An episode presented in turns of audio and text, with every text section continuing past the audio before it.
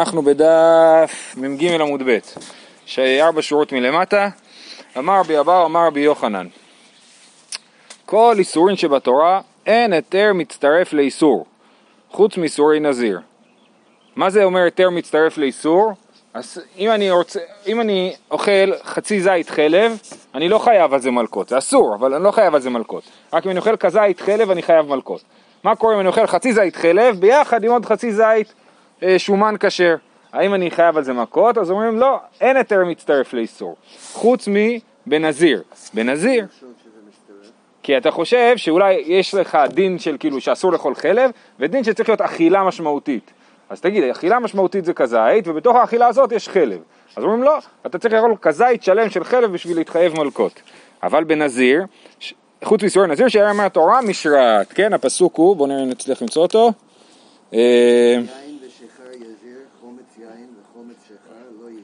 וכל משרת, יפה. יפה, אז מה זה משרת ענבים? אז יכול להיות שתי אפשרויות להבין את הדבר הזה. יכול להיות שהכוונה היא שאתה שורה את הענבים במים, או שאתה שורה משהו בתוך הענבים, כן? אתה שורה פיתה בתוך uh, יין.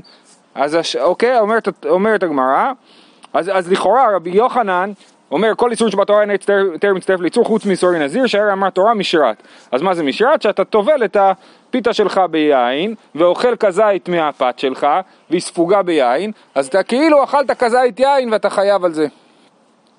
זה רק בנזיר, בכל שאר האיסורים צריך לאכול איסור שלם בשביל להתחייב. וזעירי אמר, אף שאור בל תקטירו. לגבי הקטרה של חמץ, אסור להקטיר חמץ, כן?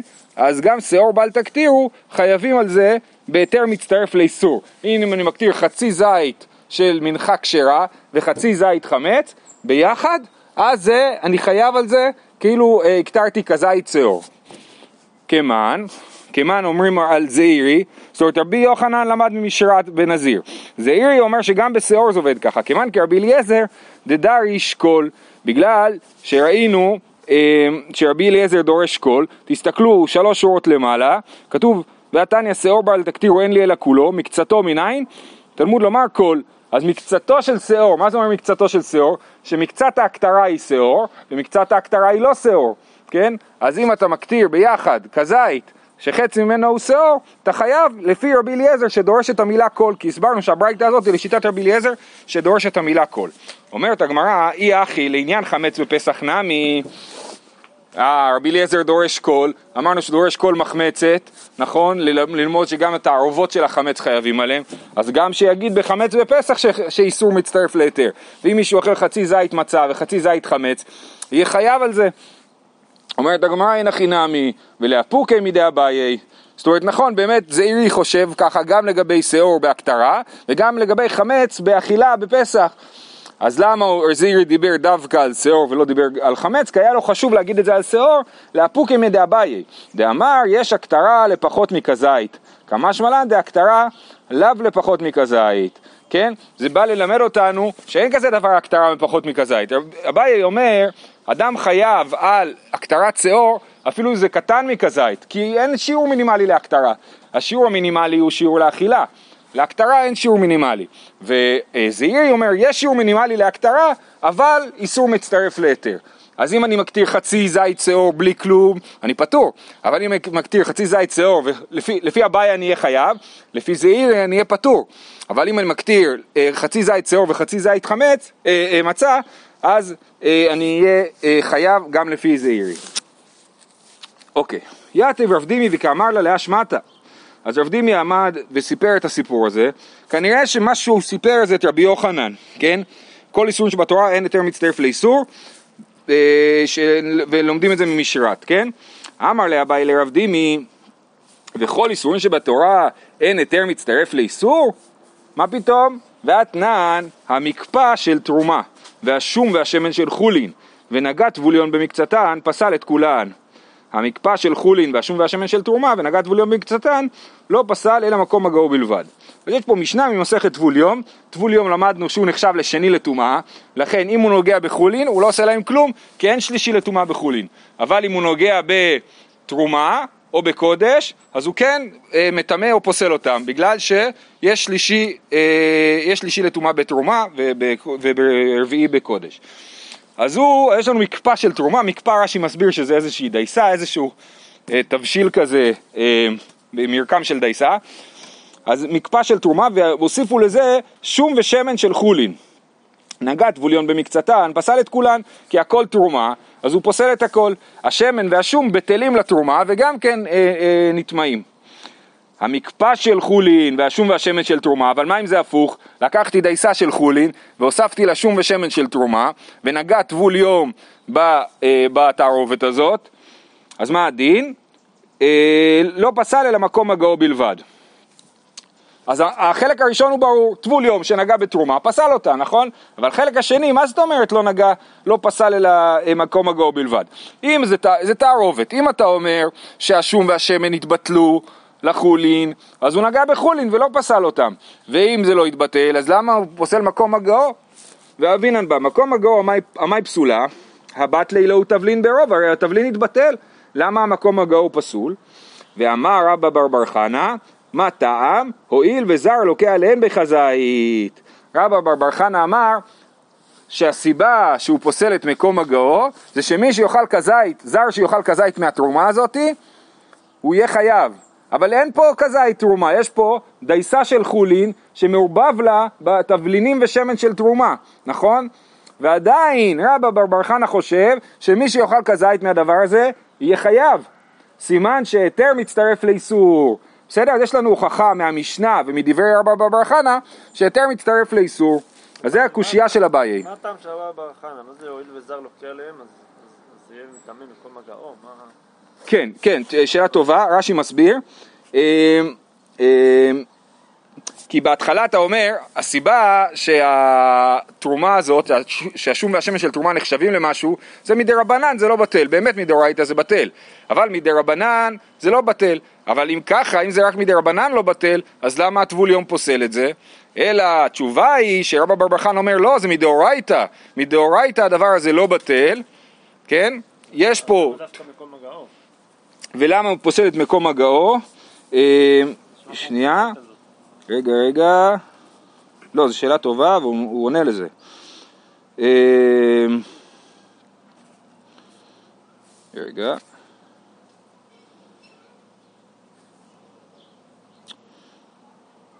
ומי הוא לא חמיר כתרומה עצמה, אני בדיבור מתחיל אמר רבא בר בר חנה ברש"י, באמצע הדיבור הוא אומר, ומי הוא לא חמיר כתרומה עצמה לפסול את כולן, כן? זאת אומרת, אמנם זה תערובת שאני אומר שהתרומה לא בטלה, אבל זה לא תרומה גמורה, ולכן רק פוסל את מקום הגאו ולא פוסל את הכל. זה אה, אה, ההסבר.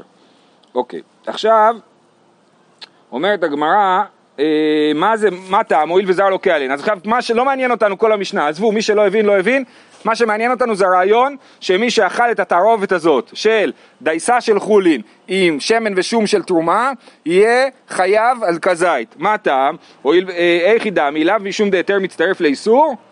אומרת הגמרא, לא, מהי כזית? דאיכא כזית בכדי אכילת פרס. אוקיי? אה, אז אומרים, לא, מדובר שיש פה כל כך הרבה שמן ושום של תרומה, שיש כזית בכדי אכילת פרס. מה זה אכילת פרס? אכילת פרס זה מחלוקת של רש"י והרמב"ם, רש"י חושב שפרס זה גודל של ארבע ביצים, הרמב"ם חושב שפרס זה גודל של שלושה ביצים, שלוש ביצים, וזה קשור למחלוקת שלמדנו בעירובין אה, על הכיכר שאיתו אפשר לעשות את העירובי תחומין, אבל לא ניכנס לזה. בקיצור, אז יש לנו, אז פרס זה ארבע ביצים, וכזית בכדי אכילת פרס. יש לי תערובת בגודל של ארבע ביצים, ובתוכם יש כזית של תרומה. אז אם אני אוכל את כל התערובת הזאת, אני אהיה חייב, כי אכלתי בפנים כזית שלם של תרומה, כן? אה, אז הוא אומר לו, מהי כזית דאיקה כזית בכדי אכילת פרס. כשרבא בר בר חנה אמר, טעם, הואיל וזר לוקח עליהן בכזית, הוא לא התכוון שאם אני לוקח כזית אחד אני לוקה. הוא התכוון להגיד שאם אני אוכל הכל, אני אלקה על כזית, כן? וזה, אז ממילא אין הוכחה שהיתר מצטרף לאיסור. אמר לי, אז הוא אומר לו, וכזית בכדי אכילת פרס דאורייתא היא? אז הוא אומר לו, מה, מאיפה הבאת את זה שאכילת, אה, כזית בכדי אכילת פרס דאורייתא היא? אמר לי, כן, זה כן דאורייתא. אה, אומר לו, אה, אתה חושב שזה דאורייתא? יא אחי, המאי פליגר רבנן עלי די רבי אליעזר בכותחה בבלי. למדנו אתמול שכותחה בבלי זה תערובת של חמץ ביחד עם חלב, נכון? סוג, ואוכלים את זה כמו ממרח כזה. אז זה, אה, ורבי אליעזר חושב שחייבים על זה בלאו, ורבנן חושבים שפטורים על זה, נכון? עכשיו אומר לו, רגע, אם אתה אומר שכזית בכדי אכילת פרס זה דאורייתא, אז מי שאוכל כותחה בבלי, אפילו לחכמים, יהיה חייב. למה חכמים פוטרים מי שאוכל כותחה בבלי? הרי יש שם חמץ, יש שם כזית בכדי אכילת פרס של חמץ. אז למה הוא פטור? סימן שכזית בכדי אכילת פרס זה לא דאורייתא. אה, אז הוא אומר לו, בסדר, אז התירוץ שלי לא מסתדר, והתירוץ שלך גם לא מסתדר. אלא מה אם משום דהיתר מצטרף לאיסור? אז מה תגיד? שהסיבה, שהרי אביי רוצה לטעון שבכל הד... התורה היתר מצטרף לאיסור. אז הוא אומר לו, אז אם אתה צודק שהיתר מצטרף לאיסור, גם כן יצטרכו להיות חייבים על כותח הבבלי לפי חכמים. כי אתה אוכל קצת חמץ וקצת היתר, ביחד יוצא לך כזית ואתה חייב על זה. אז גם לך זה לא מסתדר. סוף סוף, עמי פליגי רבנן על ידי רבי אליעזר בכותח הבבלי. אלא, בסדר? אז אני אסביר איפה אנחנו עומדים. רב דימי חושב שהיתר מצטרף לאיסור רק בנזיר. אביי חושב שהיתר מצטרף לאיסור בכל התורה, כן? עכשיו אנחנו שואלים מה הדין בכותח הבבלי, ואומרים כותח הבבלי לפי רבי, אה, לפי רב דימי חייב עליו כי כזית בכדי אכילת פרס, ולפי אביי חייב עליו בגלל היתר מצטרף לאיסור, אבל זה לא יכול להיות כי חכמים חושבים שפטור על כזית בכדי אכילת פרס. אלא נח לכותח הבבלי דלית בי כזית בכדי אכילת פרס. אין בזה כזית באכילת פרס. למה? יש בזה באמת, מבחינת כמות יש שם כזית בכדי אכילת פרס, אבל למה אין שם? אי בעיני דקשריף וכאכילי, בת אצל כל אדם. ואם אישתר קשתיר ואכיל, לית בכזית בכדי אכילת פרס. יש לך שתי, שתי דרכים לאכול את הכותח הבבלי. אם אתה אוכל אותו ככה עם כפית, זה כמו לאכול סחוג עם כפית. אף אחד לא עושה דבר כזה. בטלה דעתו אצל כל אדם. זאת לא אכילה נורמלית ולא חייבים על זה. למדנו בפרק שני שחייבים על רק דרך הנאה. זאת לא דרך הנאה, בטלה דעתו אצל כל אדם. אז, אז הוא אוכל כזית בכדי אכילת פרס, אבל כל האכילה הזאת הוא פטור עליה.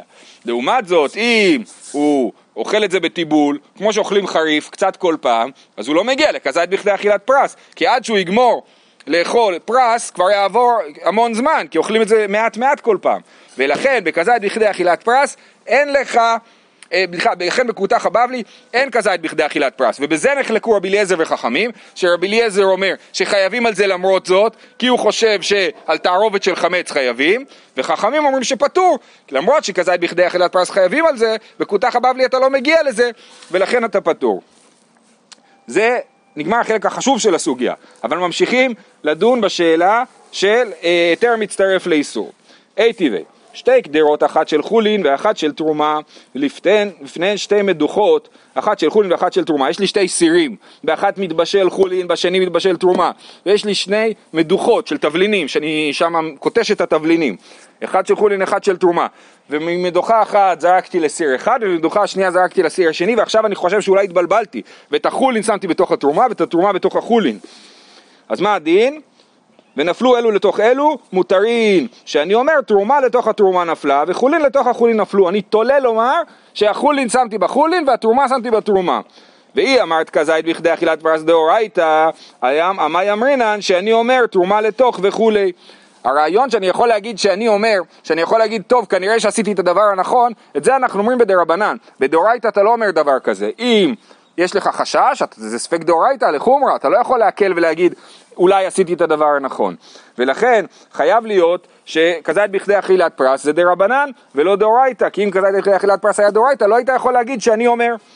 אומרת הגמרא, אמר ליה, הנח לתרומת תבלין דרבנן, אומר לו פה, נכון, כזית בכדי אכילת פרס זה דאורייתא, אבל פה המקרה הוא דרבנן, כי מה המקרה שאתה דך את התבלינים, נכון? תבלין זה דה רבנן, כי מדאורייתא אה, צריך להפריש תרומות ומעשרות רק משמן, יין וחיטה. אי טבעי שתי קופות, אחת של חולין ואחת של תרומה, ולפניהן שתי שאין, אחת של חולין ואחת של תרומה, ונפלו אלו לתוך אלו, מותרין. אז יש לי שתי סלים גדולים של חיטה, ולתוכם נפל חיטה של תרומה, אז זה סל אחד של תרומה, סל אחד של חולין, נפל לי סל אחד של תרומה וסל אחד של חולין לתוך הסלים הגדולים, אני אומר שהתרומה לתוך התרומה נפלה. פה זה, אתה לא יכול להגיד שזה תבלין דה רבנן, מדובר פה על חיטה, זה דאורייתא. אה, שאני אומר חולין לתוך חולין נפלו, תרומה לתוך תרומה נפלה. והיא אמרת כזית בכדי אכילת פרס דאורייתא, אמי אמרינן שאני אומר, אם אתה חושב שזה דאורייתא, כזית בכדי אכילת פרס, יש לך איסור דאורייתא פה. אמר לי, הנח לתרומה בזמן הזה דרבנן. אז הוא אומר לו, בכלל תרומה בזמן הזה דרבנן, כי אין בית מקדש ולא נוהגים שמיטה ויובלות, ולכן, אה, מדאורייתא, ולכן כל התרומה היא דרבנן. אה, וזה אה, באמת נושא גדול שאנחנו לא ניכנס אליו. בכל אופן, הוא דחה את הקושיות. אז אני אזכיר איפה אנחנו עומדים. אביי חושב ש... רב דיבי חושב שכזית בכדי אכילת פרס דאורייתא, אביי חושב שכזית בכדי אכילת פרס דרבנן, ואביי הקשה עליו, ועבדימי אה, הצליח להתארץ את הקושיות, והוא עומד בדעתו. אומרת הגמרא, והי משרת לאחיו דעתה, עכשיו חוזרים לתחילת הסוגיה. אנחנו, ב, הכל בפנים, כן? אז רבי יוחנן אמר שמשרת, כתוב שבנזיר כל משרת ענבים לא יאכל, למדנו מזה שהיתר מצטרף לאיסור, שזה נזיר ששרה פיתו ביין ואכל. אומרת הגמרא, והי משרת לאחיו דעתה, האם היא באה לחדתניא משרת ליתן טעם כעיקר, שאם שרה ענבים במים ויש בהן טעם יין, חייב. אמרנו שאפשר להבין את המשרת הזאת בשני דרכים, או שאתה שורה פת ביין, או שאתה שורה ענבים במים. אז הדרשה השנייה לומדת הפוך, שאתה שורה ענבים במים, ואז הענבים נותנים טעם למים.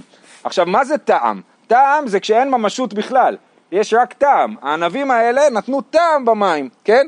או לדוגמה, עוד מעט נראה את הדוגמה הזאת, טיפת חלב שנופלת על בשר, אז הבשר בולע טעם, זה לא שיש לי ממשות של חלב. החלב הוא, הוא כלום, כן? הוא נוזל, הוא כלום, כן? אין לי חתיכת גבינה וחתיכת בשר. אז זה גם כן טעם, בסדר? אז מה זה אומר טעם כעיקר? שיש לי פה מים בטעם יין, ואני חייב על זה, כי זה טעם כעיקר, הטעם הוא כמו העיקר, לא אכפת לי אם אתה אוכל חזיר, אכפת לי אם אתה אוכל טעם של חזיר, על זה אתה חייב, כן? זה אומר טעם כעיקר. אז לומדים... מה, מה זה אומר? יש חטיפים היום בטעם חזיר וכל זה, איך עושים את זה? כן, אבל זה לא טעם, א', אני לא מכיר, אבל זה לא טעם שבא מחזיר אמיתי. אז לא, מדובר על טעם שבא מהדבר האמיתי. אה, תביא לי חטיפים כאלה, אני לא מכיר. אתה לא. אולי זה של צרפתים. לא, זה חטיף כזה כמו צ'יפס. אה, כיפלי הזה. אה? כיפלי כזה. כן. כן, לא ידעתי שזה בטעם של חזיר. ליתן טעם כעיקר, שאם שרה ענבים במים ויש בהם טעם יין חייב. מכאן אתה דן לכל התורה כולה. אה, אם נזיר אתה אומר טעם כעיקר, אז בכל האיסורים טעם כעיקר. שמה נזיר שאין איסורו איסור עולם ואין איסורו איסור הנאה ויש היתר לאיסורו עשה בו טעם כעיקר אז נזיר זה איסור קל למה איסור קל? א' אין איסורו איסור עולם כי כשאדם מקבל על עצמו להיות נזיר הוא מקבל את זה לתקופה מוגבלת ב' זה לא איסור הנאה כי זה לא איסור הנאה וג' יש היתר לאיסורו הנזיר יכול ללכת לחכם ולהגיד לו אני טעיתי והוא יפתח לו פתח לחרטה והוא יתיר לו את הנדר אז לא רק שזה ייגמר בסוף, זה גם יכול להיגמר באמצע. אז לכן, הנזיר זה איסור קל יותר. לעומת זאת, כלאיים, שאיסורו איסור עולם, זה כלי הכרם, כן? ואיסורו איסור הנאה, ואין היתר לאיסורו, אין עוד דין שיעשה טעם כעיקר. אז כלאיים זה איסורו איסור עולם, לעולם אסור, יש בזה איסור הנאה, ואין היתר לאיסורו, אין דרך להפקיע את האיסור מה, מהכלאיים, אז ברור שיעשה טעם כעיקר.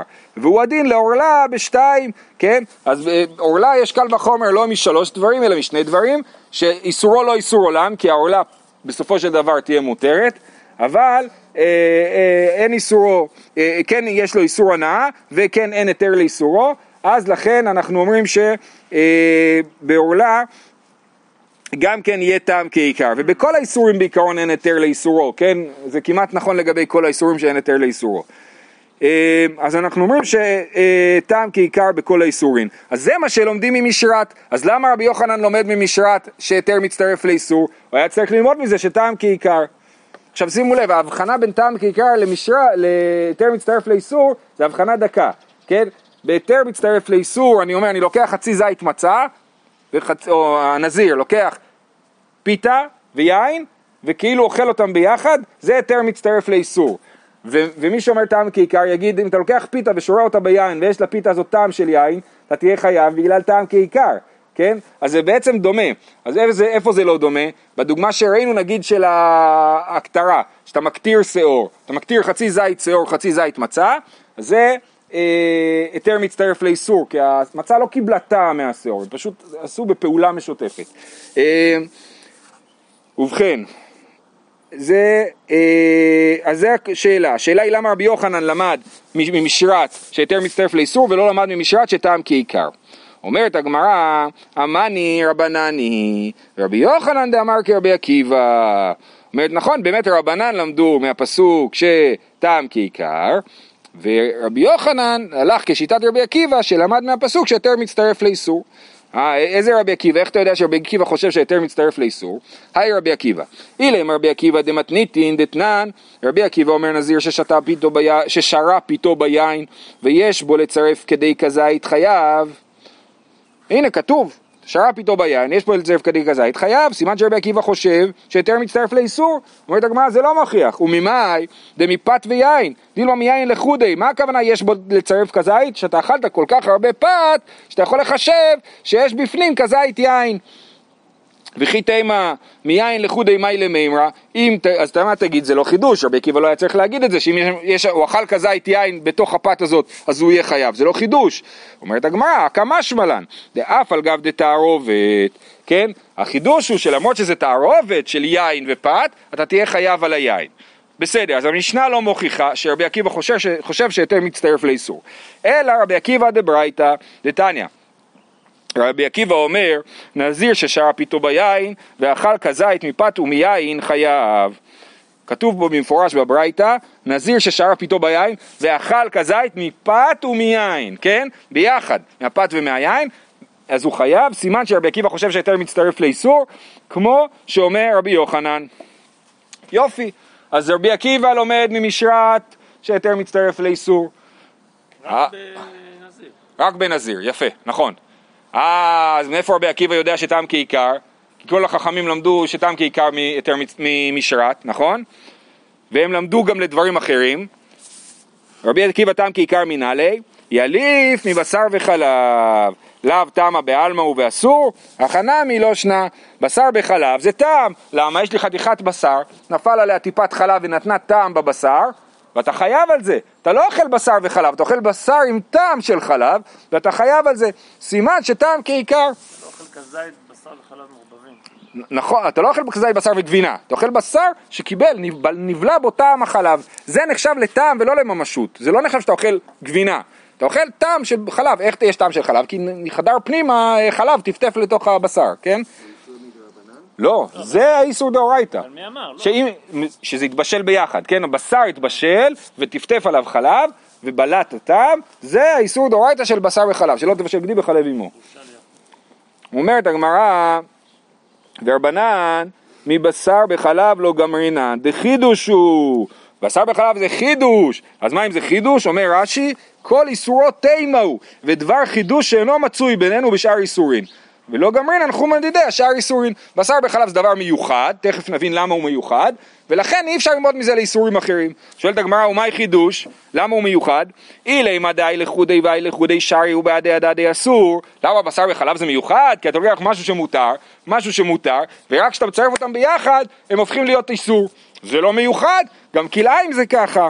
כלאיים נמי, היי לחודי והי לחודי שרי, ובהדדי אסור. אז לכן זה לא מיוחד, זה אנחנו מכירים ביהדות שיש דבר כזה שאתה לוקח שתי דברים מותרים ומצרף אותם, הם נהיים איסור.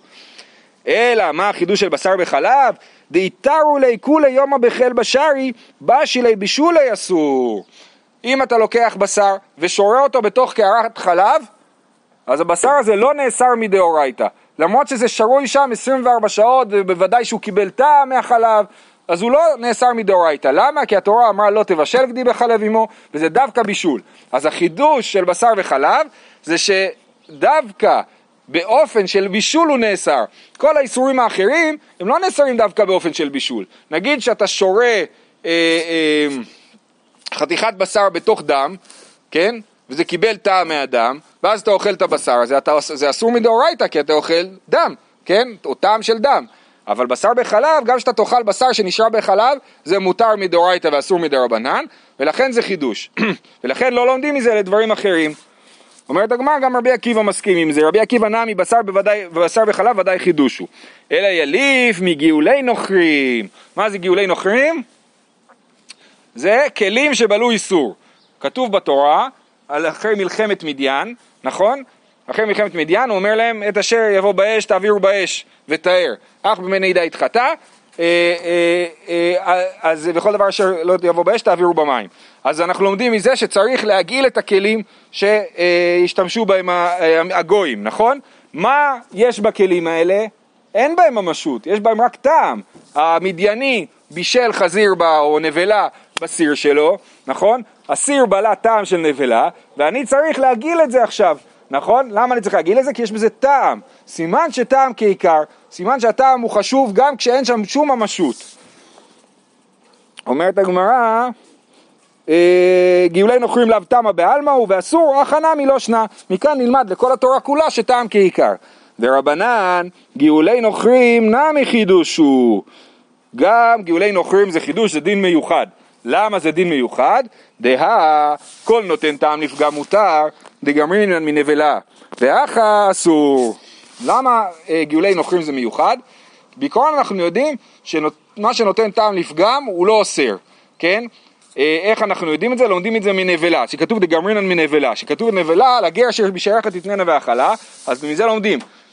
אם הנבלה היא ראויה לגר, ראויה לבן אדם לאכול, אז סימן שהיא נבלה. אבל אם היא לא ראויה, אז, אה, אז היא לא נבלה. כן? ככה לומדים. ומזה לומדים שכל טעם לפגם הוא מותר. כל דבר שהוא מקולקל ולא נותן טעם לפגם, הוא לא אסור. ובכלי מדיין, שבלעו מהבישולים של הגויים, זה טעם לפגם, כי הטעם שנבלע בסיר הוא טעם לפגם. למה? אה, בגלל... אה, תכף נראה, יש פה מחלוקת בדיוק בדבר הזה, אז נראה. אה, ורבנן גאולי נוכרים נמי חידושו, דהכל נותן טעם לפגם מותר, דגמרינן מנבלה, ואחה אסור. אז יש חידוש שלמרות שזה נותן, הטעם הבלוע בכלים נותן טעם לפגם, למרות זאת זה אסור וצריך להגעיל את הכלים, לכן אי אפשר ללמוד מזה לכל התורה כולה. ורבי עקיבא כדרב חייא ברי דרב הונא דאמר לא אסרת תורה אלא בקדרת בת יומה, הלקח לאו נותן טעם לפגם הוא. רב- אה, רבי חייא ברבא אומר, כשהתורה אמרה שאסור, שאסור לאכול את, בסירים של המדיינים, היא התכוונה לסירים שבישלו בהם היום, בו ביום, כן? רק על זה היא דיברה. על סירים שבישלו בהם אתמול, מהתורה מותר, אז מהתורה אפשר לא להגיד. כי הטעם נעלם. כי הטעם הוא כבר טעם לפגם, הוא לא נעלם, הוא פשוט לא טוב, כן? אז התורה כשהיא אמרה שצריך להגעיל, היא אמרה מי צריך להגעיל? מי שרוצה היום לאכול מהסיר הזה. אם אתה לא רוצה לאכול היום, תחכה למחר, מחר זה, לא, זה יהיה מותר מהתורה, כן? ולכן זה לא טעם לפגם, זה טעם לשבח עדיין באותו יום, ולכן זה לא חידוש, אוקיי? ורבנן אומרים אה, קדרה בת יומא נמי לא אפשר דלא פגמה פורתא. אז רבנן אומרים, אפילו בקדרה באותו יום זה נותן טעם לפגם. עכשיו שני ראשה למה? אז לפי רבנן כל טעם בלוע נותן טעם לפגם. אני חושב שהסברה בזה להגיד, שאתה מבשל, אתה רוצה להחליט על הטעמים שלך ולא לקבל את כל הטעמים מהסיר. כאילו אתה שף, כן?